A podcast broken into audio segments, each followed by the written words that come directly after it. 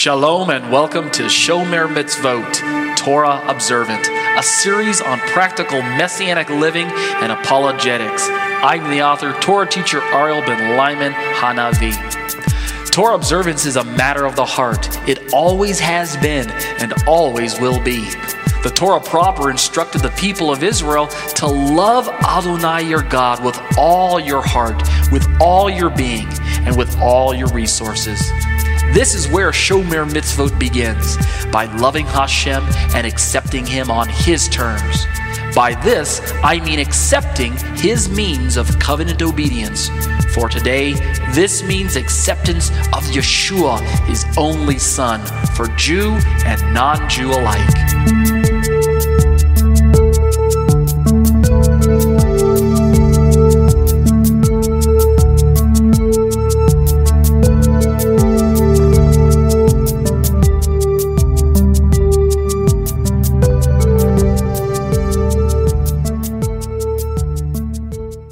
Shalom, shalom. You're listening to Live Internet Studies. My name is Ariel Ben Lyman Hanavi. This is episode number 131.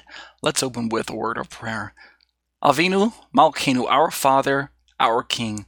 Lord, we come to you tonight and we are hungry. We're expecting to be blessed, to be equipped, to be nurtured, to be fed uh, we know that the, um, the, the, the, the, the food that we dine on is sure to uh, fill us satisfactorily uh, because we dine on your word and we know that we can we'll, we'll never go hungry as long as we dine on the word.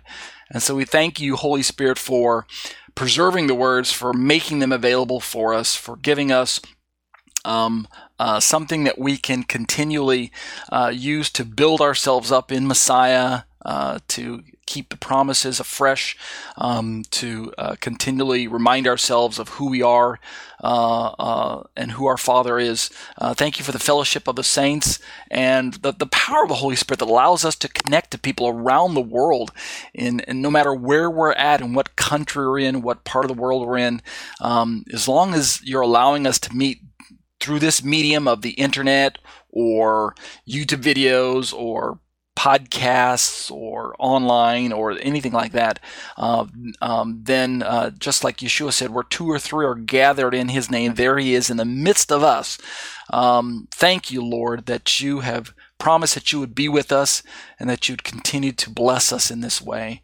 Um, help us to prepare ourselves. Help us to um, be the type of people who are ready to give a, a word about uh, what we believe and why we believe it and what hope we have, um, why we're different from people around us. Uh, so give us that what we call holy boldness to be able to share our witness in whatever way is practical at the time. Sometimes it's uh, just sharing a good word. Sometimes it's just a, a, a kind gesture, uh, just um, a, a, kind action. Um, but uh, we pray for divine opportunities to be able to, to, to share the gospel, um, especially in these days where there's so much stress, there's an abundance of fear, an abundance of confusion, um, political tension on on, every side, racial tension and confusion on every side.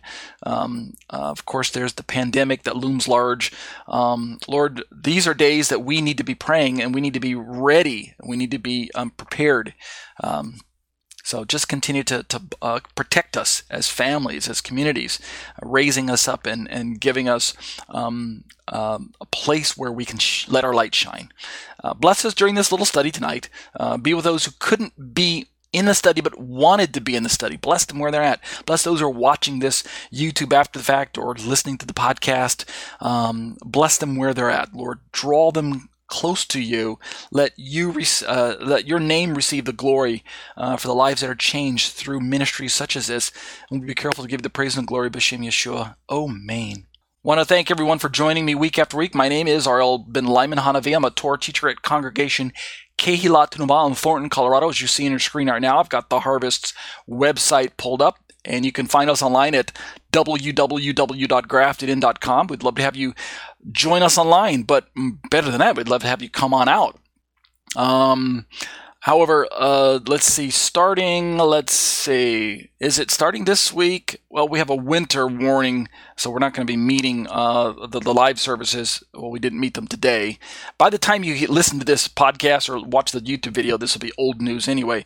But the point I'm trying to say is we actually do have our uh, live services as long as the weather permits. So you can join us live or you can join us online, either way. Uh, and if you join us online, if you look on look right now, you'll see that Pastor Mark is starting into his Passover related messages entitled Jesus in the Passover Connection. If you are not following along with the calendar, by the time you watch this video, Passover is going to be on the immediate horizon. So let me just tell you real quick what the schedule looks like. Today is the 13th of March.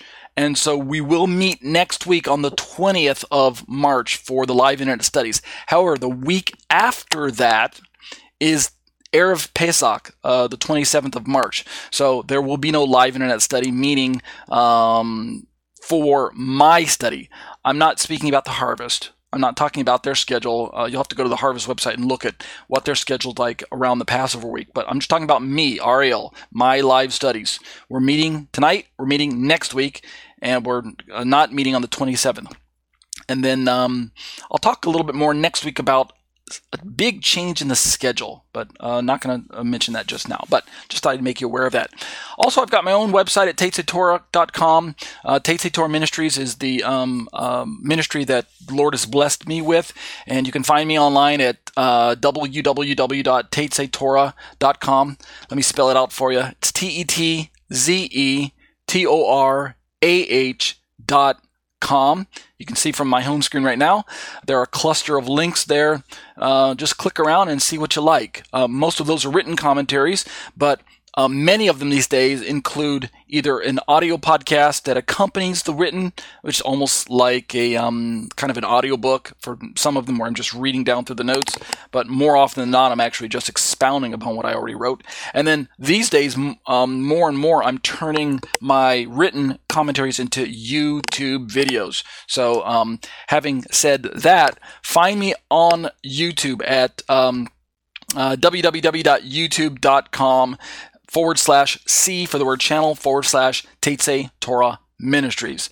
And uh, I really hope that you find my YouTube channel a blessing as well. Feel free to do five things for me. Number one, subscribe, rate, that puts you in the family. Number two, hit the little bell for notifications to make sure you're in the loop.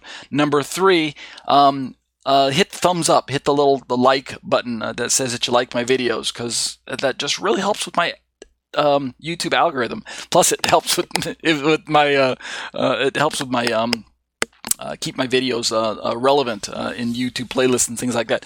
Number four, hit the um, what's the fourth one? Let's see. Third one is thumbs up. Fourth one is I'm drawing a blank here.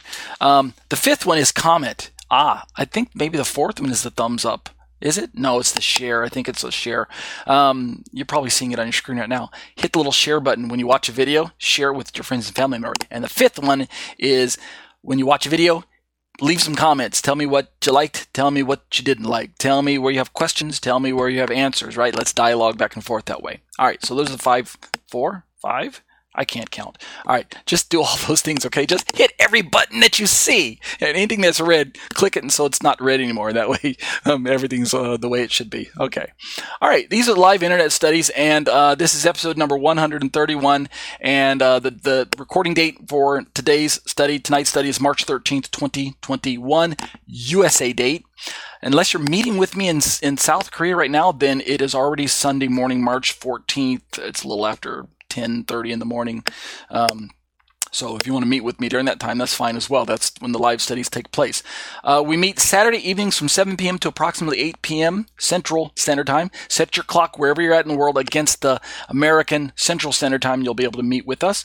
For the one hour show, it's broken up to two 30 minute segments roughly. The first 30 minute segment is given over to Romans 14 Unplugged, Feast and Fast and Food, Oh My. We're in part 49 tonight. We're actually going to be um, putting up uh, um, a, uh, a semi conclusion to what we talked about last week, which was Romans 15. Um, we'll we'll finish that up tonight, and then segment two for the 30 minute or for the, for the hour long show is given over to the uh, exploring the Shema discussions on the issues of Trinity. We're in paper two still, Yahweh and Yeshua, part 66 tonight. We'll just keep plugging along with the different verses that um, show us that the God that we serve is just infinitely more complex than we just than we can understand Him to be. And it's best at the, at the end of the day just to let the Bible tell us who or what God is. Don't try to figure it out with your philosophical mind, with your analytical degrees and and and your your um you know your uh, uh, uh, psychology and your and your all of that. Don't don't try to figure God out that way. Just read the Bible. What does it say? if you if, if it rubs if it kind of stretches your um, uh, understanding that's good that's a good thing right god is be ultimately beyond our understanding but um, what he has given to us in his word is sure it's trustable it's reliable and that's what we're um, that's why we're just going through verse after verse after verse after verse okay, and then we've also got a little YouTube video that we're going to be watching tonight, featured YouTube video, Genesis 21:6, the laughter and faith of Sarah, which I put together to correspond with a Torah portion out of Genesis, which is Chaye Sarah, which we read, uh, I don't know, months ago. Uh, briefly, just some uh, quick details. Skype is the platform that we use for our live internet studies. Get Skype on your computer or your desktop, your laptop, your smartphone, your desk, your uh, iPhone, your iPad, whatever you're using, smartwatch. Um, heck, it probably works on your beeper. You still got a beeper? um, no, seriously, I don't think it does. But get Skype. But more importantly, um, you'll need the group link, the Skype group link. And as I tell everyone who always watches these videos and listens around this time, the easiest way to get the Skype group link is to go to my website at tetzetorah.com. Drop all the way down to the very bottom to the black section that you're seeing on your screen right now, where you see some Hebrew writing. And of those two buttons, the one on the right that my mouse is over and the little buttons that point at saying uh, email button right now, that's my email. Click that and it'll send me an email to uh, my email address and you can just ask for the Skype link and I'll send it to you. And that way, once you get the Skype link, whenever the class is about to start, if you click the Skype link from your email, it'll automatically launch the application on whatever device you're using, um, and then it'll log you right into the Skype class. And that's the easiest way to join us. So, uh, and as always, um, if the Lord is blessing you uh, to be able to bless other people financially, then this is the place uh, on my website where it's easiest to make a donation to my ministry. Click the little yellow donate button, and you're able to uh, uh, send money via PayPal using a credit card that's linked to PayPal, or you can just send uh, money through your bank account through PayPal as well.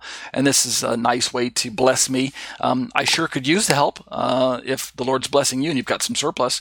Um, but uh, as I always say, be blessed as you seek to be a blessing to others. Okay, let's turn now to Romans 14 Unplugged Feasts and Fasts and Food. Oh my. And uh, we uh, been working our way through this commentary that I've got that you can see on my screen right now, Romans 14 Unplugged, and um, it's updated just recently, February 14th of you know of this year. And we've worked our way through, we're still working our way through the introduction, background, and historical audience. And um, what I did last week is I did a, a kind of an excursus, which is like um, a little digression of sorts, into a topic that's related to the main study, but that may not show up in the main study. We did an excursus last week, and in my opinion, a very um, pertinent show, a very important show. We read Romans 15 and exegeted verses, uh, I think it was 5 through 12, something like that. So let's read those verses again, and then we'll conclude that part of the study with some quotes from, we'll look at uh, Tim Hegg tonight um, from his Roman study. Uh, his, it's a, a, a, I've got some relevant notes that I want to pull in from there. And then um, we'll transition a little bit into some quotes from uh, Dr. David Stern. We're going to read from the Complete Jewish Bible from the Book of Acts, um, and there's uh, there's an account there in the end of Acts that is relevant for our study. And then I'll pull his notes from his Jewish New Testament commentary, and we'll read those. And then, if we've got the time, there are two other resources that I'd like to get to eventually. One is uh, some notes from Tim Hegg again from his Matthew commentary that have to deal with this whole topic of Jew and Gentile worshiping together in a in a, in, a, in the same social setting. Uh, it's a it's a kind of a, again an excursus uh, topic on the kingdom of God. And then lastly, I don't want to click on the link just yet because if I do, it'll start playing. There's a video um, uh, Paul as Jewish theologian from uh, I think it's it's either Oxford University or Yale or Harvard. It's one of the one of the Ivy League Ivy League uh, universities where one of the professors giving this little talk on the Apostle Paul, and for about five minutes in the video, there's this part that's really relevant to the material that we're studying. So let's let's start now with um, Romans 15. Let's just read those last few verses that I, we studied last week. Um, and so that'll push just into the context of uh, what we're going to look at from uh, uh, Tim Hegg. Romans 15, which again, this is a study on Romans 14, but um, this part is relevant, obviously, because it's still the Bible. But Paul is giving us, um, he's starting to give us some summary um, information to draw, to bring all of his relevant information, uh, his, the, the, content of his letter to a close and bring it to um, a, a, place where some practical application can be made and the, the impact of what he's been writing about uh, is forefront. And for me, uh, one who is Jewish and yet believes in Messiah and frequently tries to challenge Christians with the idea of the Hebraic roots of their faith and um, um, understanding our responsibility to to uh, national and unsaved Israel, or we can call them a stumbling Israel, using words that Paul uses. How do we relate to them? I, I mean, it's more difficult now. Uh, I think it's more difficult today to reach out to unsaved Jews than it was in Paul's day because we didn't have such a such the the, the animosity against uh, Christianity and against Messianic Judaism uh, back then like we do today. But nevertheless, Paul is reminding his readers who are largely Gentile in composition that they still have a responsibility uh, with greater Israel, national Israel, stumbling Israel. So let's read the words, and you'll have to go back and listen to last week's commentary or watch the, the YouTube videos um, to to get to catch the discussion that we had. Paul says in Romans, uh, starting in f- verse 5 of chapter 15, May the God of endurance and encouragement grant you to live in such harmony with one another in accord with Jesus Christ. Of course, he's talking to Jews and Gentiles within the purview of his letter, primarily Gentiles, a minority of Jews, but nevertheless, he wants them to live with harmonious um, uh, interaction with one another, if at all possible. Verse 6 says that together, right, not separated, but together, you may with one voice glorify the God and Father of our Lord Jesus Christ. You already know that from my understanding of this letter, the immediate context are the brothers, the Christians, the Gentiles and Jews in Rome that would have been re- the immediate recipients of his letter. That's the smaller context. But the larger context, in my understanding of the, his- of the history of this part of the letter, is that we still had um, Jews and Gentiles who had enough um, community contact with one another that there could be some um, people from the Christian side of the discussion who would be still be found within and among synagogues. In fact, I believe that the Christian church at this time was still a, a, a synagogue community, uh, even though they still had their home groups and things like that. Um, but they were still connected enough to the synagogue that um, there was a vibrant community that was shared between the two. Um, and at the same time, we had um, Jewish people who were curious about this messianic faith, who were possibly found inside of some of the church groups as well. So we had um, uh, seekers going back and forth uh, between the communities. Unlike today, we don't have as much of that interaction, uh, social interaction between the, the church and the synagogue. There's there's a big, big wall of separation between the two, and people don't like to traverse back and forth. And indeed, some pl- in some places it's forbidden. Right? If you're Jewish and you show up at a church, they'll ask you to take your keep off, and if you're Christian and you show up at a synagogue, you know they'll ask you to leave or just don't open your mouth and say don't don't use the J word or anything like that.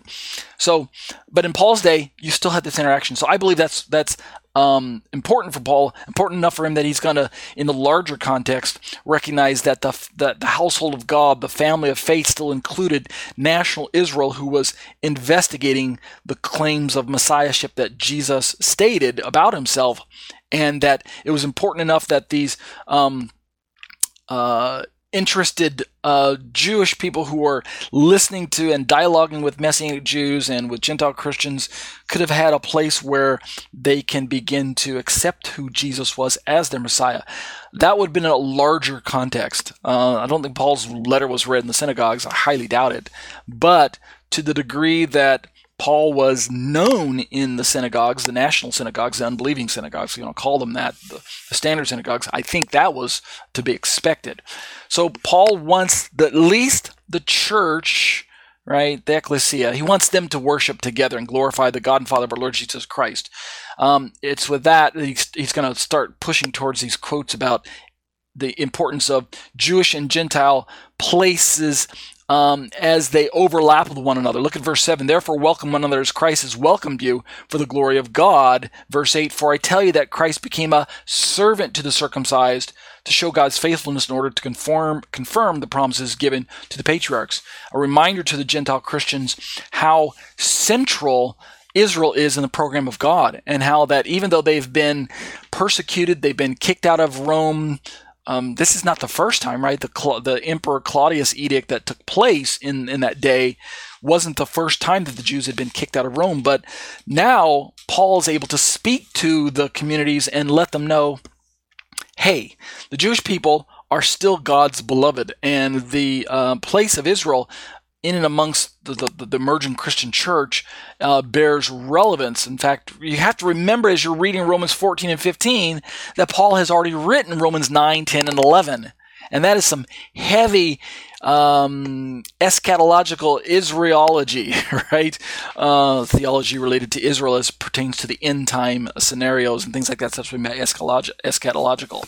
Um, Israel understood that the Gentiles had a place in the worship of God, but they were figuring that it wouldn't take place for quite a while. They didn't realize that they didn't anticipate that it was going to be um, uh, so uh, right in their face in the first century after Yeshua uh, left and sent his Holy Spirit in Acts chapter 2. That's what's driving Paul to remind Jew and Gentile both both claiming a genuine faith in God and a service to God through the scriptures, through the communities and things like that, um, fellowship of the Holy Spirit, and et cetera, et cetera. That both groups need to understand their their respective roles towards helping one another to be at the place where God has already prophesied that they're going to be at. In verse eight, Paul says, "I tell you that Christ became a servant to the circumcised." He's reminding the Gentiles that Messiah when he was on, on earth, he even said, I've been only sent to the lost sheep of the house of Israel, right? He said that in Matthew.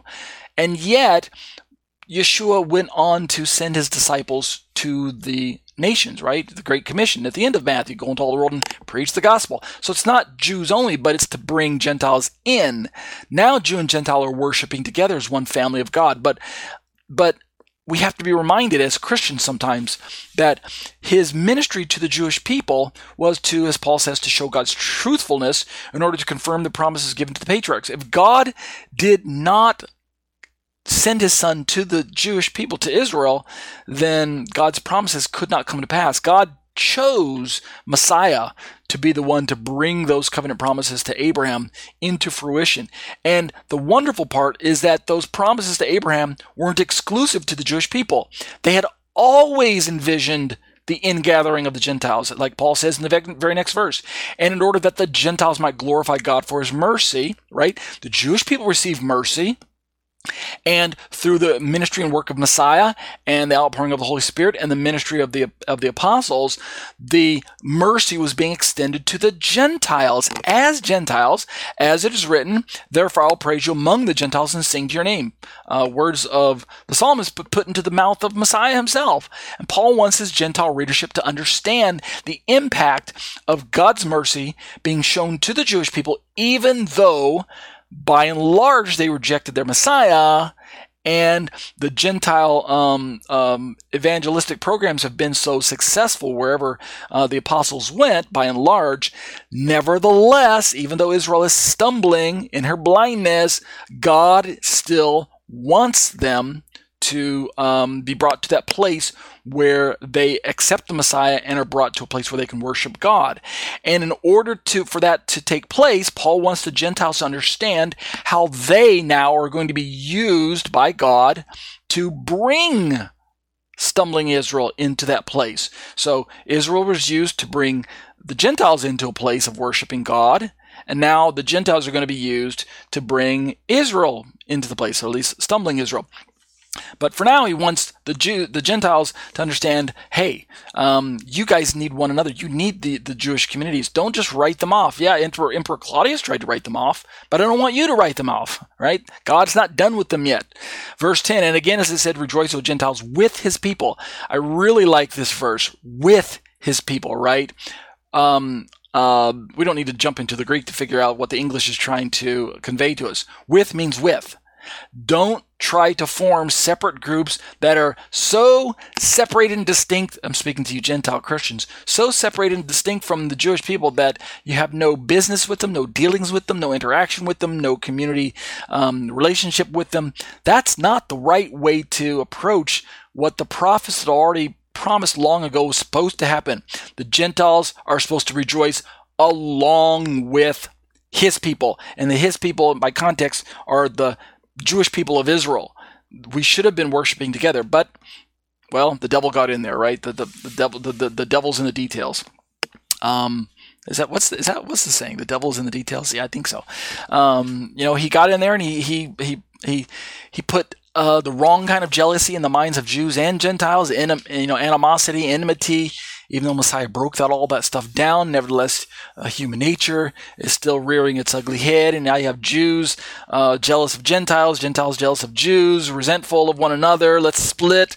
You guys stay on your side of the street. We'll stay on our side of the street. You guys have your scriptures, your Old Testament. We'll have our New Testament. You guys, um, the old, we're the new. You know, guys, you're out, we're in, and this whole supersession and replacement theology, and and and later on dispensationalism. All these things started kind of you know falling into place, and now here we are. Um, you know, 21st century, and Jew and Gentile just don't want anything to do with any of one another religiously, uh, and, that, and, that's a shame. No, seriously, actually, um, things are, are beginning to mend, right? Uh, God's spirit is still at work. God can't be thwarted. God's not going to be um, uh, uh, fooled. He won't be um, uh, defeated. His plans and his purposes and his his prophecies are still going to come to pass because the prophecies as paul keeps as we keep reading and again praise the lord all you gentiles and let all the peoples extol him verse 11 and then verse 12 and uh, again isaiah says the root of jesse will come even he who uh, rises to rule the Gentiles, in him will the Gentiles hope. These are promises that Paul read about in his Bible, in his Tanakh. Remember, there was no New Testament at the time of Paul. It was still being written, it was still being walked out. Um, Paul went back through his Tanakh and he saw all these promises that were given to Israel that were not just Israel exclusive they were promises that were speaking to the Gentiles who would be brought into this right relationship with God through the Messiah. And so Paul began to realize that even though these are things that are prophesied to happen in the future, nevertheless, through the ministry and work of Messiah and the Holy Spirit amongst us, these things are taking place right now. So, from Paul's vantage point, he could basically begin to um, uh, declare in his letters that the future events are actually being played out before our very eyes in seminal form. I like to say it this way. I didn't. I didn't make up the statement. Uh, it was. It, it came from someone else, some other pastor that I listened to through the years. But someone once told me that from Paul's perspective, the future had invaded the present. Paul read through the prophecies in the Tanakh that were future prophecies, stuff that wasn't supposed to happen until the end of days. But for Paul, the dawning of the end of the ages had begun. Indeed, for the last 2,000 years, we've been in the end times, the end days.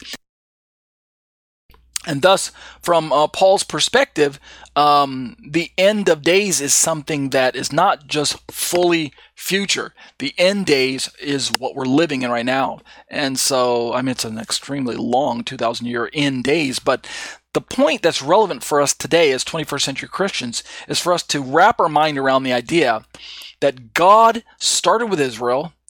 He reached out to the Gentiles and brought them into the family program in order to turn around and continue to um, deal with uh, wayward national Israel and their blindness, so that in the end, God will be glorified because one united family of God will be praising God together, Jew and Gentile worshiping together, not separated, but together, praising God, accepting Messiah, uh, acknowledging Messiah. We've got to understand that um, God never gave up on Israel. Paul never gave up on Israel, and yet the challenge is the ball's in our court. What are we going to do? Because we've got the, we've got the truth. We, the church, uh, we predominantly we've got the advantage because of the Holy Spirit in our midst and working amongst us mightily. We've got the scriptures. We've got the full package. We've got Old and New Testaments before us, right? As opposed to the Jewish people who have ignored the New Testament, so they're still blind to that. But we've got both. And so we need to continue to pray for unbelieving Israel and to um, ask God, how do we fit into this big family and how can we continue to minister? Um, and one of the ways I think we can do is start changing the way we talk about um, the Bible. You know, um, Old Testament, get that terminology out of your mind. At least if you're thinking it's referring to the Tanakh, that's that's what I mean by giving get that out. So let's continue to work through this. Um, let's pray for one another. None of us have arrived. None of us are perfect. None of us have all the answers. Um, but thanks be to God, He does. He has the answers. Messiah has arrived, and we can continue to lean on Him and uh, look to Him and avail ourselves of His precious Holy Spirit in helping us to to work these issues out. Let's turn to um, Tim Hegg's commentary um, we're going to read maybe uh, just one page of this. I don't want to wax too long. Tim Hegg has a commentary put together on the book of Romans. It is available on his website. I'm sorry, let me back up. It's available for purchase uh, from his uh, uh, resource store. TorahResource.com is his website, and I'll probably put a link here on my page here or something like that. You'll see them later in post production. Um, uh, but you can pur- purchase his, his, written commentary. It's well worth the, the purchase. It's not very expensive, um, uh, and it comes with a PDF version that you can uh, look at on your computer as well as the, if you buy the hard copy book. But let's read down through just a page of this or so commenting on the verses we just read from Romans 15, uh, specifically verse 8 and 9, just, just what I'm going to look at tonight. For I say that Messiah has become a servant to the circumcision on behalf of the truth of God to confirm the promises given to the fathers and for the Gentiles to glorify God for his mercy. Here's what uh, Tim has to say about these particular verses. The opening for I say, lego gar, is more forceful in the Greek idiom than that portrayed by the English translation. Paul uses it seven times, and we have a bevy of verses in Romans, as well as a few in uh, 2 Corinthians and one in 1 Timothy. And each time this phrase shows up, lego gar, for I say, it carries with it the idea of declaration. Thus, we might translate it, I declare or I affirm. So it's important for Paul to use this, this terminology to kind of arrest their attention and, and to, to grab their attention and say, hey, stop, listen, let me declare something that is worth you meditating on and chewing on. Hegg continues, in amplifying the previous statement that Messiah Yeshua is the model one should follow in accepting one's fellow community member, Paul references the covenant made to Abraham, a covenant that included both the physical seed as well as those grafted in by faith. So, always, whenever you're reading through Paul, be on the lookout for language that that um, emphasizes that the Abrahamic covenant is are promises that were made to Abraham's family, but they include not just Jews but Gentiles only. And that's what that forms what I like to call Shema theology. When I say Shema this time, I'm not referring to the ontological discussion on the nature of God and how he can be one yet three yet one. That's not what I mean by Shema in this context. What I mean by that is that the, the Shema talks about how that the God that the Israelites serve is the one God of one people. But from Paul's perspective, he's the same God of the Gentiles, which means he's the God of more than one people. He's the God of all peoples. So that's what I mean by Shema theology. The God of the Jews is also the God of the Gentiles. Recall Romans chapter 3 around verses 27, 28, 29, 30, 31. Right in that last five verses of chapter 3. Go back and read that. And Paul, Paul's uh, using this idea of Shema theology. Hegg continues. Um, ultimately, the promise made to Abraham and affirmed to Isaac and Jacob can only be fulfilled through the work of Yeshua, for the covenant promise of blessing can only be realized when the enmity caused by sin is removed. Remember, Jew versus Gentile has been torn down in Messiah, so we need not think that way anymore. And this can only be accomplished by a satisfaction of God's justice through payment for sin. Of course, Messiah satisfied that uh, part. Let's keep reading Tim Hegg. Yeshua, therefore, in his carnation became a servant of the circumcision, the Jews, i.e., those physically related to Jacob, thus to Abraham, used here in the same way as in 330 and 412 of Romans, because it was only through his incarnation, suffering as God's atonement for sinners, that the seed of Jacob could be reconciled to the Father. Again, this is important for Paul because God is not written off uh, stumbling Israel. Even though they're stumbling, even though they rejected the Messiah, God has not rejected them. Here, Paul makes clear that beyond the distinctions of weak and strong, remember uh, uh, Romans 14, verse 1, and Romans 15, verse 1, beyond these distinctions of weak and strong, there are also two groups defined as Jew and Gentile.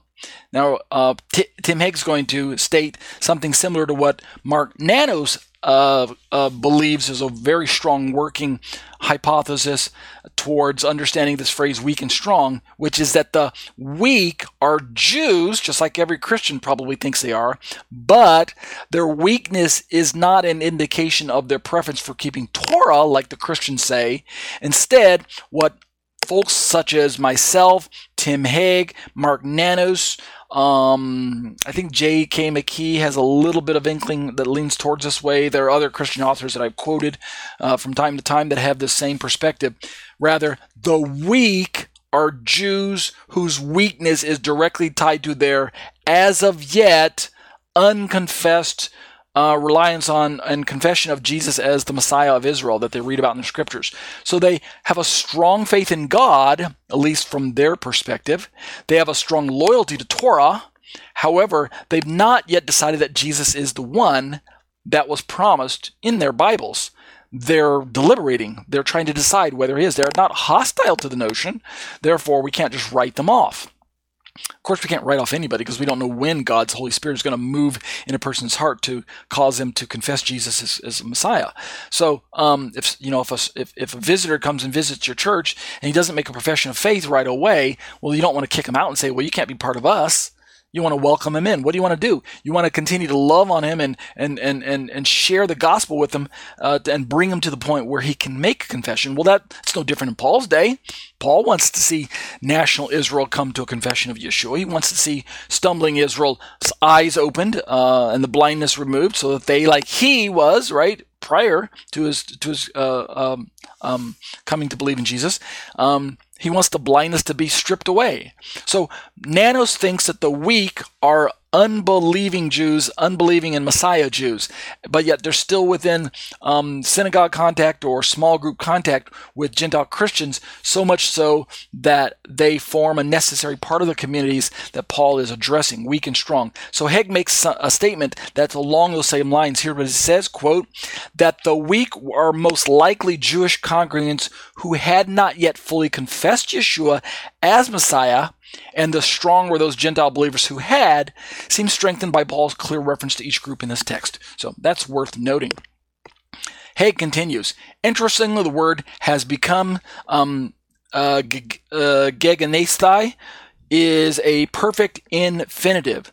Uh, this Greek word gegenesthai, and it can be translated as uh, or understood as giving the sense that not only had Yeshua become a servant of the Jewish people, like we read about historically, right? He, when he was here on earth, he was a servant, but because of this, uh, uh, the, the way the Greek structured, it's just one word, but Paul is using it in a way that conveys the idea that he continues to be such.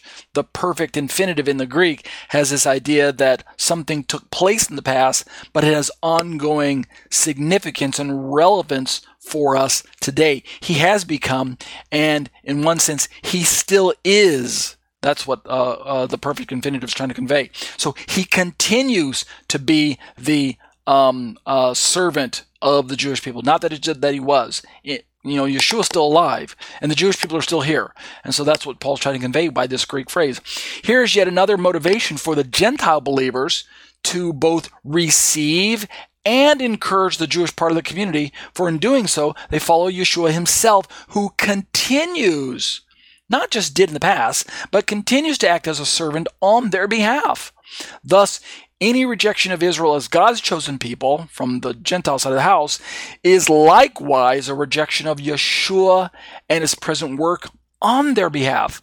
I think that's quite powerful when we stop and um, um, think about the ramifications of what Paul's trying to imply here. I know it's just one word, and I don't want to build theologies on just one word because that can be obscure way of reasoning, and your line of logic can be kind of weak if it's just based on one little word in a sentence besides, the overall context of what Paul is trying to convey to his Gentile readership in this part of his letter, and indeed the entire letter as a whole, is laced with this idea that Jew and Gentile are supposed to be working together, and that because the Gentiles are in a place right now where um, the the evangelistic program is so strongly felt and seen and demonstrated, right? The Holy Spirit is working so powerfully among Gentiles at this time during Paul's writing of this letter, then it's apparent to Paul that the Gentiles have a greater responsibility as the strong to reach out to those disenfranchised Jews. Remember, many of them were streaming back into Rome because they'd been exiled, and now they're being allowed to, to come back in. Um, they're gonna, they're still, they've still got an uphill battle, right? Especially with Nero. Uh, you know, he's going to start persecuting Jews and Christians the temple's going to be destroyed pretty soon. Another Jewish revolt's going to take place, and then um, you know the Jews are going to be asked to be kicked out of uh, Israel, and the various places persecution is going to ramp up. So things are going to get start getting tough. But to the degree that the Gentiles can do their part and help strengthen national Israel in her blindness, in her stumbling, be brought to a place where they can understand her Messiah, not be pushed away uh, just because they're Jews. Um, Paul wants the Jews and Gentiles to continue to work with one another. In other words, Paul's I, I envision that Paul's not just satisfied with Jew and Gentile in the church worshiping together. That's a good thing. Jew and Gentile in the church. Wow. Yes, let's clap our hands. That is a good thing. But Paul still has a very broad evangelistic program in mind because he's read the end, meaning he's read through the prophets, and he knows that the Gentiles are supposed to be worshiping in the midst of Israel, and yet there's this anomaly, this this larger part of Israel who is rejecting the very one who's going to bring them into a proper relationship with God the Father. And so for Paul, um, the responsibility now is lays heavily weighs heavily on the Gentiles to to um, play the part that God has already um, prophesied that they are going to play, which is bringing Israel um, to that place, helping Israel uh, strip away that blindness. So. I think we'll stop with reading through Tim Hegg's commentary uh, at this part right now. Um, let me just say a little bit about the book of Acts and uh, uh, uh um, David Stern. I don't know how much of this I'm going to be able to read uh, since I'm running out of time. Let me pr- prime you, at least kind of give you a little bit of a teaser. In Acts chapter uh, 28, near the um, end of the chapter, starting in verse 17, um, we read these words, and this is David Stern's version that I'm reading from. David Stern reads, quote, After three days, Shaul called a meeting of the local Jewish leaders. Paul is making his way to Rome he's going to be tried, right? But he's go uh, he's making his way to Rome, and interestingly, he goes he heads straight for the local Jewish authorities after a few days of spending time with the brothers. But so that's where we're picking up the reading. After three days, call, Shaul called a meeting of the local Jewish leaders. Contextually, how could he still have enough influence as a Messianic Jew to call a meeting with the local Jewish leaders, that tells you something about the Jewish population in Rome post the edict, right? Because this these events that we're reading about in Acts chapter 28 took place after he wrote the letter to the book of Romans, Romans, and after the edict had already taken place. So he's he's coming back into Rome. And I mean, remember, Paul wrote the letter to Romans before he ever made his way to Italy.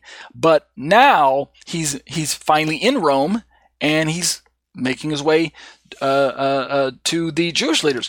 When they had gathered, he said to them, Brothers, although I've done nothing against either of our people or the traditions of the fathers, I was made a prisoner in Jerusalem, Jerusalem, and handed over to the Romans. Uh, he continues, They examined me and were ready to release me because I had done nothing to justify a death sentence. So he's appealing to them to help him out uh, in his plight, which is interesting again. Why, if he's a Messianic Jew, if he's part of the church, if the church left the Jews and there's a separation between the two so strong that the Jews shouldn't be meeting with one another, how is it that Paul's meeting with unbelieving Jewish leaders and appealing to them to help him out, right? Kind of sounds kind of odd if you think about it, unless you understand that there's still enough community relationships, even after the edict, enough community relationships between the Jewish communities, the existing ones, and the, the, the, the, Christian communities. And indeed, not all of the Jews were expelled like we commonly think, but maybe just the, the large bunch of those rebel rousing Jews that Claudius kicked out, but uh, the, maybe a good number of Jews were still able to stay, that Paul was able to meet with them. Verse 19, but when the Judeans objected, I was forced to appeal to the emperor, not that I had any charge to make against my own people. Verse 20 This is why I have asked to see you and speak with you, for it is because of the hope of Israel that I have this chain around me.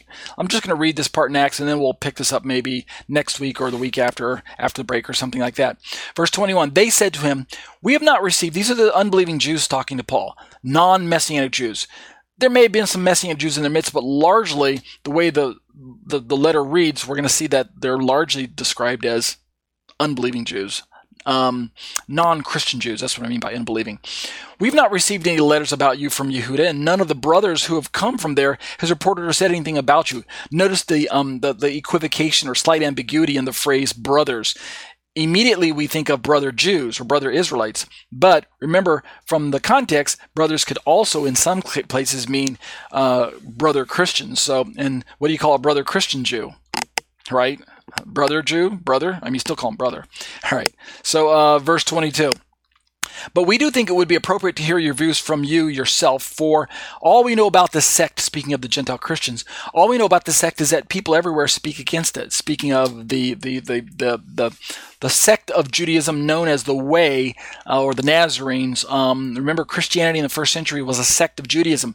The hard, fast split didn't take place probably for another like I said, closer to the destruction of the temple, maybe maybe towards the 60s and going, it was starting to get a little more pronounced. Um, you know, looking towards uh, 70, the, the, the, the Jewish revolt's going to start uh, raising its ugly head soon. The, the temple's going to get destroyed by Titus. Um, but Paul wrote in the mid 50s, probably looking towards the 60s, and by the time he made it to Rome, it was probably in the, around the 60s. So my point is, historically, um, the uh, the church and the synagogue had not split, and that's uh, an important for, point for us to remember. Luke continues in his account, Acts chapter 28, starting in verse 23. So they arranged a day with him and came to his quarters in large numbers. Now that's interesting. Jewish uh, uh, non Christian Jews are meeting with Paul in large numbers, and from morning until evening explain the matter to them, giving a thorough witness about the kingdom of God and making use of both the Torah of Moshe and the prophets to persuade them about Yeshua. That last sentence there is why I believe that they are largely um, non Christian Jews, because he's trying to persuade them about Yeshua. But it's important enough for us that contextually we can begin to picture this idea that um, the church communities in Rome and the Jewish communities in Rome were probably not so separated that there wasn't enough place for them to dialogue and meet with one another, such as the way that Paul was doing in large numbers with them, right? The, the, there wasn't this complete um, distance between the two yet. Some were convinced by what he said, while verse 25, while others refused to believe. So they left, disagreeing amongst themselves, after Shaul had made one final statement. And this statement is the thing that typically gets him in hot water. So listen to it. The Ruach Kodesh spoke well in saying to your fathers through Yeshayahu the prophet, the Holy Spirit, Go to this people and say, You will keep on hearing but never understand, and you will keep on seeing but never perceive. And uh, verse 27 because the heart of this people has grown thick with their ears they barely hear and their eyes they have closed for fear that they should see with their eyes hear with their ears and understand with their heart and do teshuvah that is repentance so that i could heal them and now listen to this final statement this is the part that really upsets the jews of paul's day Therefore, verse 28, let it be known to you that this salvation of God has been sent to the Goyim, and they will listen. the goyim. Paul used the G word, the G word, the Gentiles, the goyim, the gerim, the goyim, the, the, the Gentiles. Whenever this concept of Gentiles being brought into the picture is brought into discussion, and I'll close down this part of our study with this statement. We'll pick this up again next week.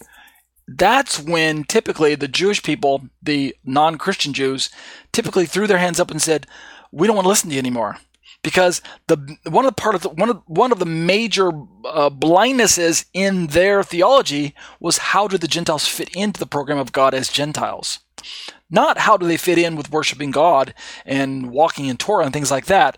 From their perspective, the the the, the national Israel, from their limited perspective in the first century, as long as Gentiles uh, changed their legal ethnic status from that of from that of goy or Gentile into that of Jew or Israel, then there was no problem with them worshiping the one God of Israel and uh, keeping the Torah of Israel, celebrating the feasts and, and, and things like that. But as long as you're going to try and fit in with us as a Gentile, we're not going to have it. So that was their blindness. It was a blindness that Paul had uh, been brought and delivered from. And so Paul knew firsthand Yeshua commissioned him as the apostle to the Gentiles, Paul knew firsthand how important it was for not only Gentiles to be included in the people group of God from their perspective, from the Gentiles' perspective, but also how important it was for Jew and Gentile to worship together from the from the Jewish side of the house. In other words, was a major hurdle to get Jews to understand where the Gentiles were fitting in. So whenever he brought up the G word, whenever he brought in the Gentile part of the equation, it really upset the Gentiles. Not just the fact that Jesus was the Messiah, that caused enough consternation in and of itself, but uh, uh, like I said, one of the biggest hurdles, the biggest stumbling blocks to first century national Israel was the inclusion of the Gentiles into the family of God. And so that's going to be, um, again, it's the backbone of the Abrahamic promise right alongside of um, Messiah Yeshua as the seed and and and, and the the very um, one who would bring the Abrahamic promise to, to fruition. But the the presence of Jew and Gentile together is so important in Paul's theology, and it ought to be important for us today. So we'll pick this up next week, uh, and we'll continue to look at this uh, so we can get a better handle on this. Okay. Let's turn to exploring the Shema, discussions on the issues of Trinity. We'll take the next 15 or so minutes to work our way through the uh, material that's before us. Um, we've been working our way through this chart from Carm, and last week we looked at verses related to the eternality of God the Father, God the Son, and God the Holy Spirit. And what we're doing is we're allowing the scriptures to paint the picture of God the way that God wants to be understood by us it's unfortunate too often that we cherry pick. We pick, pick scriptures and passages that are relevant to our theology. So we approach the text with a preconceived idea of what we think God is, and then we find passages that fit our own preconceived and prearranged um, notion of the makeup of God or God's identity. What we should be doing is the reverse. What we should is do is approach the text with this idea that Lord, I'm not exactly sure uh, how you are to be understood, why don't I let your words tell me? Meaning, we read the text, the text informs us of who God is and what He uh, is all about, what His program is how he is to be understood and interacted with. And then at the end of the day, after we read through the scriptures, then we can say with confidence, well, if this is what the way the, the, the Torah portrays him, if this is the way the Bible uh, portrays God, well, then who am I to say otherwise? And so that, I believe, is the better way to approach this topic of um, what is God made up of, right? How many beings is he, right? How many persons uh, uh, is he composed of? So we looked last week at the eternal nature of God the Father, God the Son, God the Holy Spirit. Tonight, we're going to turn to um, these verses to show that the God as a being made up of three persons, these three persons of God all possess a part of personhood that is um, uh, enjoyed by humans as well, which is the possession of a will free will, the ability to make a decision and follow through, the ability to decide on on a matter, uh, whether right or wrong, or or to make a judgment call, to to make a plan and follow through with that plan, to to have a, a free will, a volition. This is not something that inanimate objects enjoy, right? that's that's easy to understand, right? My computer is in front of me. I've got two computers in front of me. There's my Windows uh, PC that most of you are looking at right now through the through the lens of this um, uh, YouTube uh, video, right? The one I'm doing this recording on, and then off to my left, I've got my um, MacBook Pro sitting there where I'm drawing some notes and things like that as well, references. Both of these computers, one's a Mac, one's a PC, but guess what? Neither one of them has a will. They have programming, know, they have routines and subroutines and, and all kinds of, of, of uh, data that they can process. And many, much of it is automated. I push one button and all kinds, all of a sudden a thousand things start happening. But, you know, if my, either one of these computers decided that they wanted to take a day off, just like without deciding, without asking me about it first, they don't get to do that.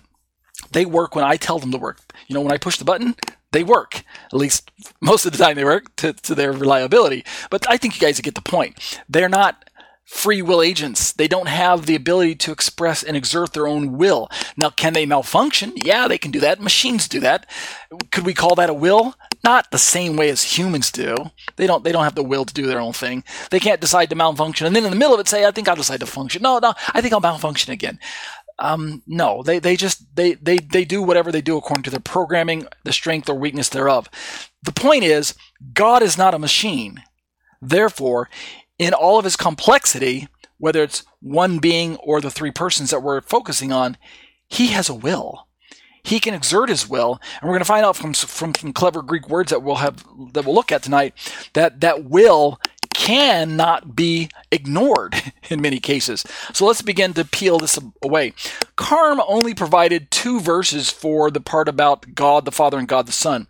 They use the same reference, Luke 22:42, in both parts.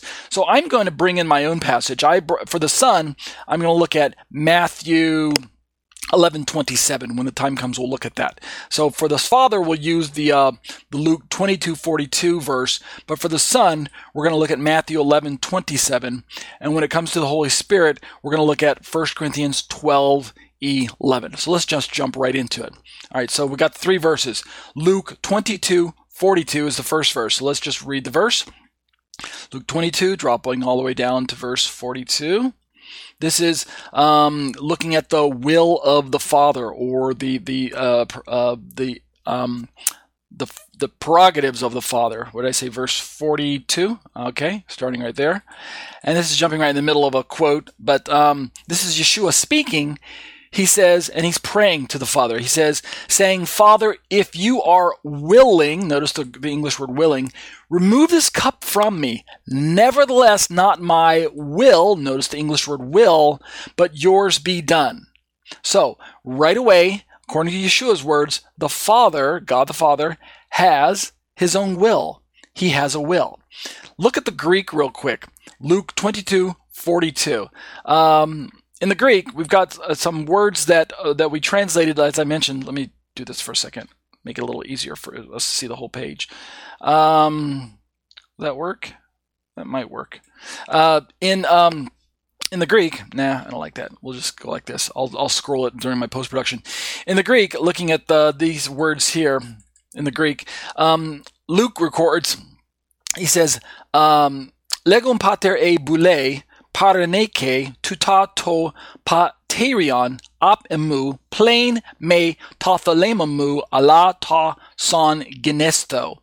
The two words I want you to uh, walk away with are the word boule, which is translated in English word as you are willing, and the um, word thelema. Let me drop down here. There we go. Thelema, which is translated as will you can notice right away in the Greek they're two different words, even though in the English they're they're very similar. If you're willing and yet not the will of me, right? The lema mu, the will of me.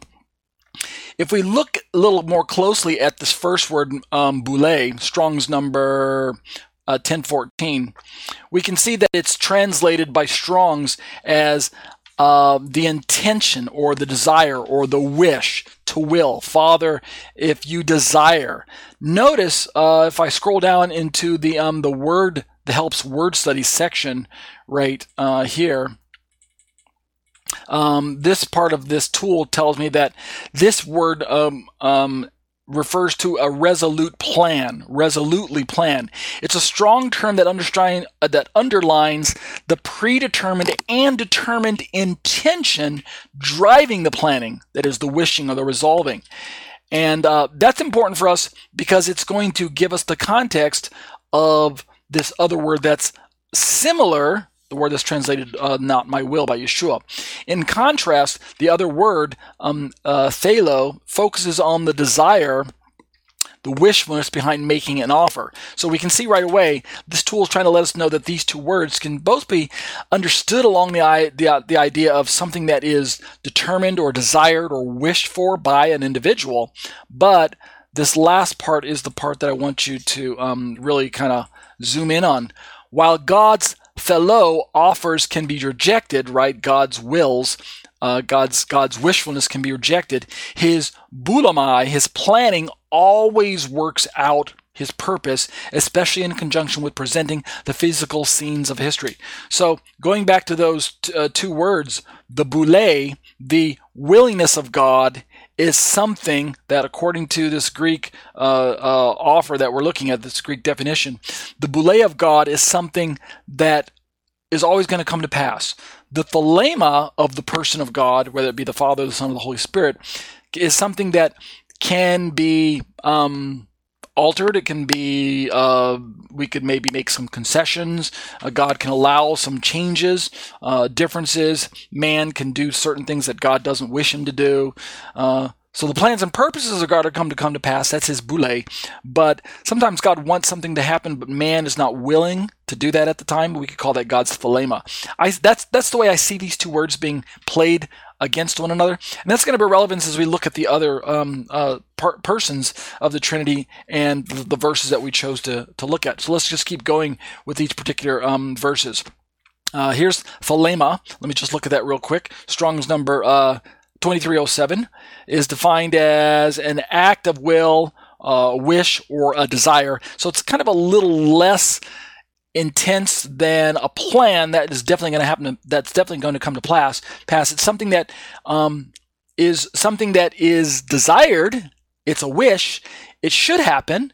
Um, you know, but sometimes it doesn't happen because man has his own free will as well, right? He's a free will agent. Look at the um uh, the word helps definitions again.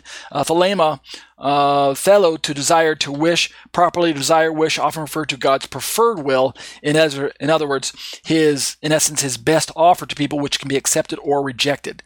So again, that's the force of it uh, that we're uh, uh, uh looking at.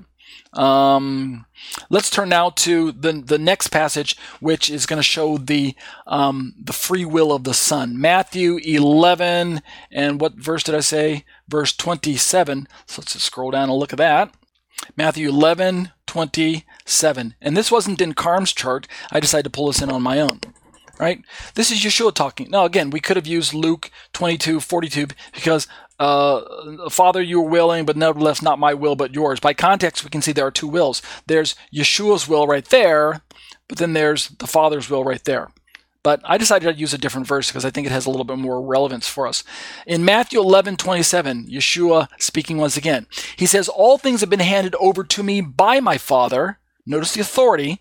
And no one knows the Son except the Father. Notice exclusive arrangement there.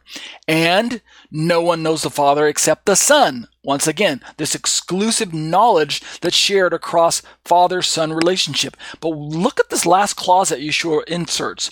He says, in, in, in, in the context of this knowledge between father and son, no one knows the Son except the Father, and no one knows the Father except the Son, and anyone to whom the Son chooses to reveal him.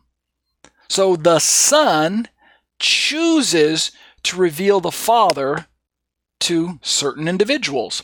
Now, if we look over at the Greek, let's look at the uh, the um, um, pull up this passage. 1127 in the Greek, we're going to see some of these same words. The Greek says, Panta moi paradathe, hupatu patrasmu, kai udes epignoske, ton huian e me ha pater, udetan patera tis epignoske, e me ha huias kai ha ian buletai ha huias apocalypsai. The word I want you to um, take notice first and foremost of is down near the very end of the sentence where Yeshua brings in the clause about no one knows the Father except the Son and to whom it might choose or to whom the Son might reveal the Father to this person.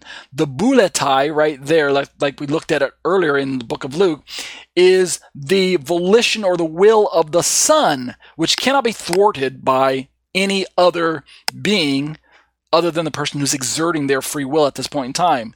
The Father has a has a buletai that cannot be uh, changed. His his his plans can't be thwarted by any other being. Likewise, the Son shares the same nature, same Greek word, the buletai. Notice it's that um, it's not the um, it's not the uh, thelema of the Son, not the will of the Son that is being expressed by Yeshua here, but it is the buletai. It's the, it's the it's that uh, is what I should be saying. Uh, the Strong's number ten fourteen. Uh, that we're looking at. So this is significant enough for us to begin to draw the same conclusions. The Father and the Son share the same quality as persons, which makes sense because we as humans have the same idea. Although I don't know if we would be as stubborn in not allowing anyone to change our mind in the matter or to thwart the plan from coming to pass. The point being, when it comes to the um, eternal nature of the Son that he shares with his Father God, there there's personhood that's being expressed here, and it's the same Greek terminology that the biblical writers are using um, to express the same concept. The Father decides things, and his plans cannot be thwarted. The buletai.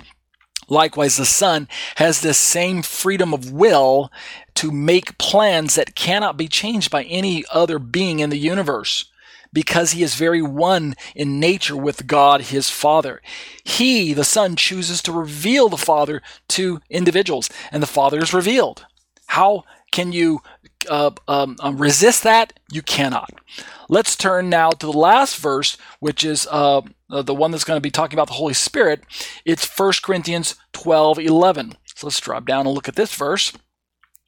Paul says, all these, he's talking about these um, gifts of the Spirit. If we were to go back up um, uh, to uh, verse um, 4, um, now there are varieties of gifts, but the same Spirit, things like that. You guys, this is a very familiar passage, the gifts of the Spirit, but um, not the fruit of the Spirit, but the gifts of the Spirit. Different passage.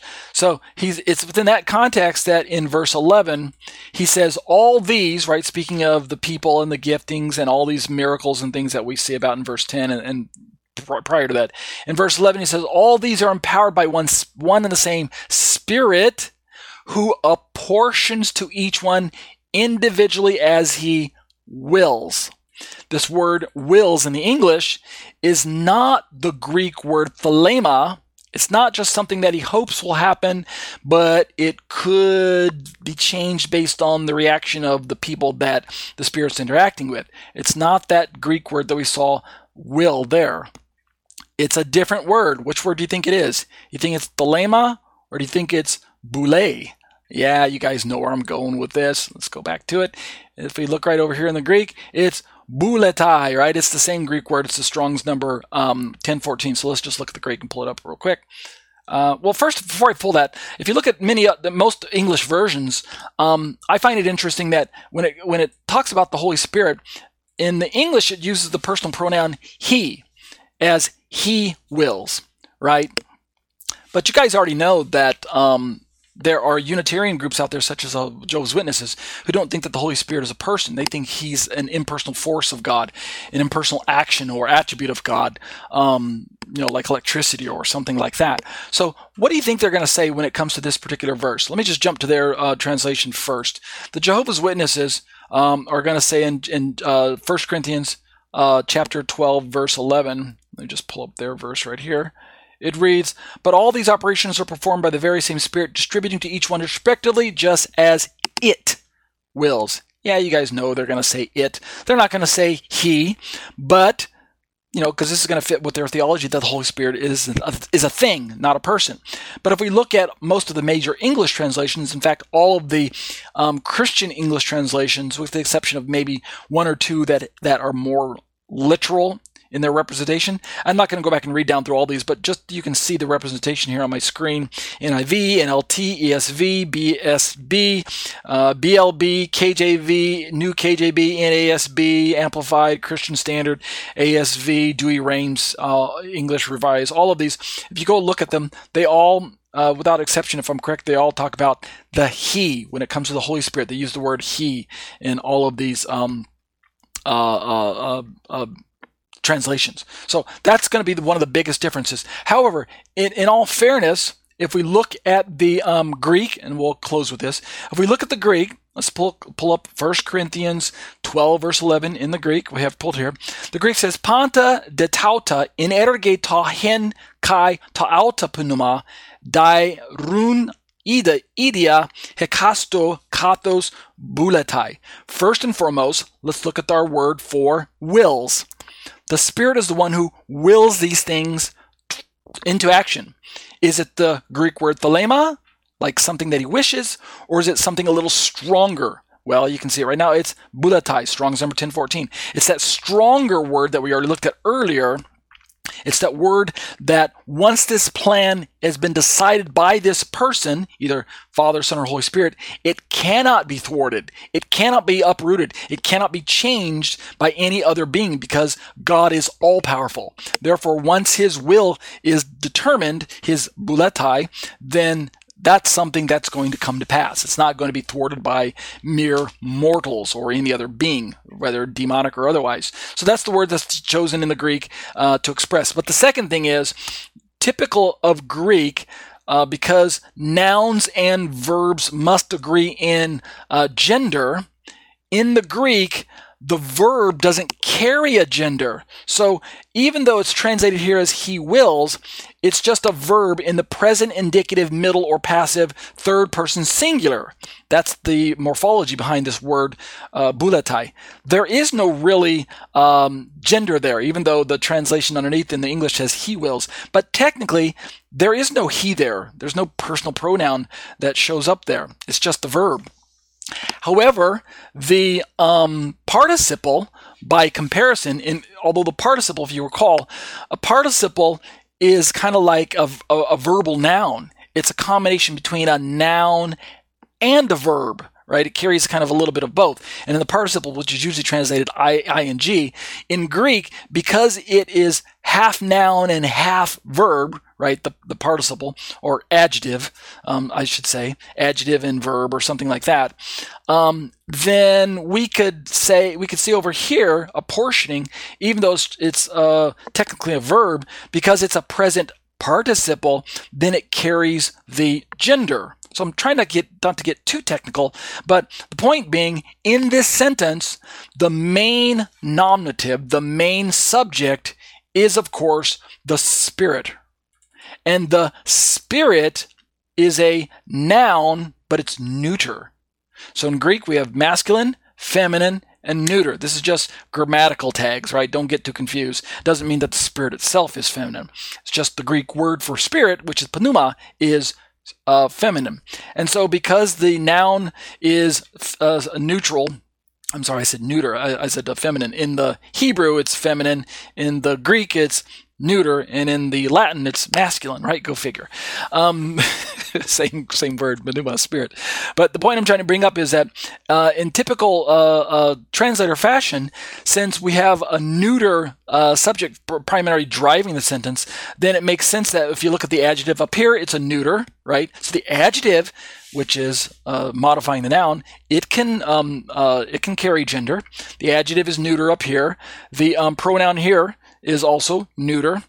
The articles which are attached to the nouns also uh, match the same case, which is the gender, which is going to be neuter here because of the um, subject being the spirit. So we can see right away up here uh, the panta, which is the adjective, that's neuter. The um, the uh, tauta, which is the uh, the demonstrative pronoun, um, that's this is neuter. The ta is neuter, the article. The adjective next to it, the n, it's neuter. Uh, then the next article as well, ta is neuter, and then we have a personal pronoun here, possessive pronoun. Auta is also neuter. this is because the spirit here is neuter, and this leads us to the verb or the participle. Um, remember, again, a verb doesn't carry a gender, but because this is a participle, then participles kind of cheat. They do carry genders. So it's neuter. That means when we get all the way over here um, to the um, uh, uh, uh, the uh, verb at the final end, it doesn't carry in a gender, neuter or sing or otherwise. So this makes sense. I can see now why the Jehovah's Witnesses, I said all that to say this. I can understand why the Jehovah's Witnesses say it, because of the neuter gendered spirit over here, which is can be translated as it, then we can say it wills with buletai as opposed to he wills. I'll concede and give them that context. We know the Holy Spirit carries other personhood traits that we can see in other verses. But in, in, in, in, all fairness to the Jehovah's Witnesses translation, yeah, we could translate it as it, and it wouldn't be too terribly disrupted to understanding the verse. Okay? So with that, we'll draw our study to close. We went a little bit over for the um, Shema study, but I like going a little bit longer on the Shema and not cutting it short let's just look at some liturgy real quick. Uh, we're go- going a bit longer in our, our study tonight. Those of you with me live, live class, bear with me for one moment. We'll just read through the passages. I'm not going to stop and explain the passages any more than um, the fact that these are future passages, at least the Isaiah chapter 2 passage is future, and it speaks about a time when the Torah is going to go forth from Jerusalem, from Mount Zion, and not only will Israel be privileged to be a blessing and participate in that um, experience, but the peoples are going to express the desire to go up to the mountain and go up to Jerusalem to worship this one God of Jacob so that they can also learn about this Torah. Let's read this real quick and I won't max wax long. Isaiah 2, starting in verse 1, we're going to read verse 1, 2, 3, and 4 tonight, the whole passage. Isaiah 2 1 says, The word that Isaiah the son of Amos saw concerning Judah and Jerusalem. Verse 2 It shall come to pass in the latter days that the mountain of the house of the Lord shall be established as the highest of the mountains, and shall be lifted up above the hills, and all the nations shall flow to it. Verse 3 And many people shall come and say, Come, let us go up to the mountain of the Lord, to the house of the God of Jacob, that he may teach us his ways, and that we may walk in his paths. Wow, that's interesting right? Peoples of the nation saying, let's go learn about the God of Jacob and about his ways and walking in his paths. Yeah, isn't that what we're, talking about doing right now? Why do we got to wait till the end times for this to happen? Let's just do it now, okay? Let's go and worship the God of Jacob and ask him to teach us his ways so that we can walk in his paths. Let's do it right now. The, the verse continues For out of Zion shall go forth the law and the word of the Lord from Jerusalem and then verse 4 4 i'm sorry there's no 4 there. He shall judge between the nations and shall decide disputes for many peoples and they shall beat their swords into plowshares and their spears into pruning hooks. Nation shall not lift up sword against nation neither shall they learn war anymore. We know this is a future passage because currently in a dozen places around the world men are learning and practicing war. Yeah that's right. Still going on all right, let's go back up and read the Hebrew real quick, starting over on that side of the page. The Hebrew says, Hadavar asher chazal Yeshayahu ben Amoz al Yehuda v'Yerushalayim. Verse 2. V'haya Ba'Achid hayamim nachon yeh har beit Adonai b'rosh heharim v'nisa migvaot v'naharu elive kol hagoyim. Verse 3. והלכו עמים רבים, ואמרו לכו ונעלה אל הר אדוני אל בית אלוהי יעקב, ויורנו מדרכיו, ונלכה באורחותיו, כי מציון תצא תורה ודבר אדוני מירושלים. And verse 4, ושפט בין הגויים וההוכיח, והוכיח לעמים רבים, והחית וכיתתו הרבתם לעיתים והניתותיהם, ו... I'm sorry, למזמרות לא יישא גוי אל גוי, חרב לא ילמדו עוד מלחמה. And that'll do it for the Hebrew liturgy for tonight. Let's turn real quick to the book of Galatians, chapter 2, and read these passages as well for part of our liturgy from the uh, Hebrew.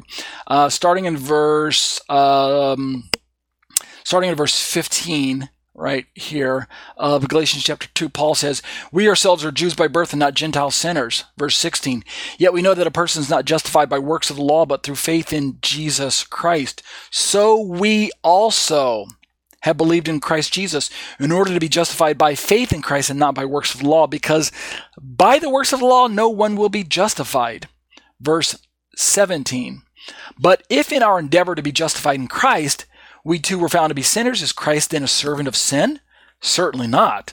Verse 18. For if I rebuild what I tore down, I prove myself to be a transgressor. Verse 19. For through the law I died to the law, so that I might live to God. Verse 20, I've been crucified with Christ. It is no longer I who live, but Christ who lives in me. And the life I now live in the flesh, I live by faith in the Son of God who loved me and gave himself for me. Verse 21, I do not nullify the grace of God, for if righteousness were through the law, then Christ died for no purpose. Powerful verses. I wish I could go back and exegete it, but wait a minute, I already did go and watch my commentary series or read my commentary on exegeting Galatians available at my website at tetzetorah.com, and you can understand where I think Paul's going with those particular passages. Let's go back and read the Greek, real quick, starting right there. The Greek says, Hemes fuse judaioi kai uk ex ethnon hamartaloi. Verse 16, Edatis de hatiu dekaiutai, anthropos ex ergo namu, in media pistios Christu Jesu, kai hemes eis Christon Iuson, epistusimen hina dekauthomen ek pistios Christu, kai uk ex ergo namu, hati ex ergo namu, u dekauthesatai passasarx. Verse 17, e de zeduntis de uh, dikaiothenai in Christo eurythemen kai autoi hamartoloi ara Christos hamartias de diakonos me genoita. Verse 18. Egar ha katalusa tauta palin oikadamo para parabatain hiautan sunastano. Verse 19. Ego gardia namu namo apethanon hina theo zeso verse 20. Christo sunastauromai zo de ukete ego ze de en emoi Christos ha de nunzo in sarki in pistezo to tu huio tu theutu apa I'm sorry, agape santas me kai paradontas hauton huper emu. And the final pasuk, verse 21, uk atheto tain karantu theu, e gardianamu dikaiosune ara Christos dorean apethanin. And that'll do it for the liturgy for tonight. Let's watch the short little video for tonight on Genesis 21 verse 6. And after the video's over, we'll simply close in prayer. You ready? Here we go.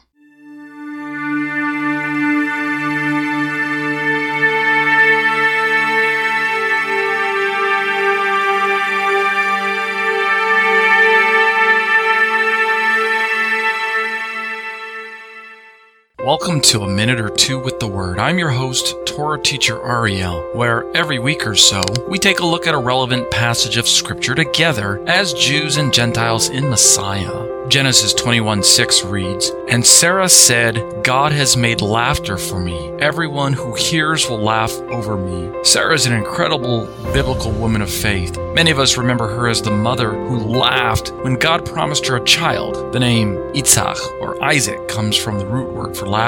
Sarah's like so many of us today. When we hear of the miraculous, we often react in laughter and doubt. Read Genesis 18 12 to 15. We want so much to experience the supernatural that when it finally happens, we simply cannot believe it. Why are we so amazed at the miraculous. We serve a miraculous God, don't we? Sarah lived to be 127 years old, the Torah tells us. In all this time, we hear of only one semi direct revelation to her from Hashem, and that's when she overheard the conversation between her husband and God about Yitzchak and laughed. Other than that, we don't have any recorded scriptures indicating her direct contact with the Almighty in the same manner as her husband. Why is this significant? Because it shows that even even though she did not have the exact same revelations from Hashem that Abraham did, surely she had a genuine, living relationship with her God. And this is proven by the quality of faith and support that she displayed towards her husband amidst his unbelievable callings.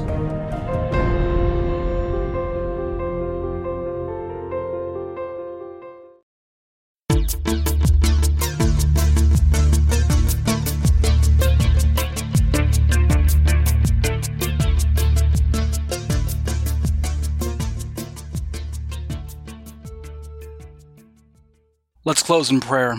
Abba, I bless your name and thank you for the study. I thank you for the students, and I thank you for the opportunity to share my thoughts with them, to continue to bless them and to um, encourage them. Lord, I pray that you'll continue to strengthen us during these difficult times. Help us to not lose sight of the fact that you are a Father who cares for us, provides for us, demonstrates his intense love for us. Lord, over and over again, you provide for our needs, most of them in fact, you provide for all of our needs and most of our wants as well. Lord, we know that um, days are dark, and in many respects, um, they may even get darker. Uh, yet we have a sure anchor of hope. We have our Messiah, Yeshua. We, we have that blessed truth that He is going to return for us. We have the blessed truth that He dwells with us right now, but one day we'll also be uh, taken to be with Him. So we know, Lord, that there'll come a day when things do get better. Help us to continue to look for opportunities to bless those around us uh, with this good news that we possess ourselves, that we hold to. Help us to continue to uh, share our witness with others. Help us to um, um, be um, those people who govern our lives in a manner that is exemplary of your great name and of your great kingdom. We want to be ambassadors for your name. We want to draw others to you. We want others to see Jesus when they see us. In fact, we may be the only Jesus that some people ever see. And so help us, Lord, to be circumspect about the way we govern ourselves and conduct our lives. Um, we're not perfect, and we ask for your forgiveness where we fail you. Help us continue to say no to sin as to say yes to the Holy Spirit, putting on the armor of God so that we can withstand the attack and the onslaught from the adversary and the attack from evil men. Help us to continue to surrender our will to your will. Bless us, Lord, as families, as communities, uh, as individuals. Um, heal us, O Lord, so that we can be healed. And we'll be careful, Lord, to give you the praise and the glory. B'Shem Yeshua. Amen. That concludes our show for today. It is my desire that this continuing series of teachings will assist the average non Jewish believer or new Messianic Jewish believer in his desire to become a more mature child of God. And now, O Israel, what does the Lord your God ask of you but to fear the Lord your God, to walk in all his ways, to love him, to serve the Lord your God with all your heart and with all your soul, and to observe the Lord's commands and decrees that I am giving you today for your own good? To the Lord your God belong the heavens, even the highest heavens, the earth, and everything in it. Yet the Lord set his affection on your forefathers and loved them. And he chose you, their descendants, above all the nations, as it is today. Circumcise your hearts, therefore, and do not be stiff necked any longer because the Torah is written on the hearts of all who truly name the name of Yeshua as Lord and Savior, it is meant to be followed to the best of our ability. We have no reason for fear of condemnation or the trappings of legalism. My name is Ariel Ben Lyman Hanavi. The intro and outro song were written, produced, and performed by Ryan Kingsley. For more information on contacting Ryan, you can reach me by email at yeshua613 at hotmail.com. That's Y E S H U A number 613 at hotmail.com. Or visit our website at graftedin.com. That's graftedin.com.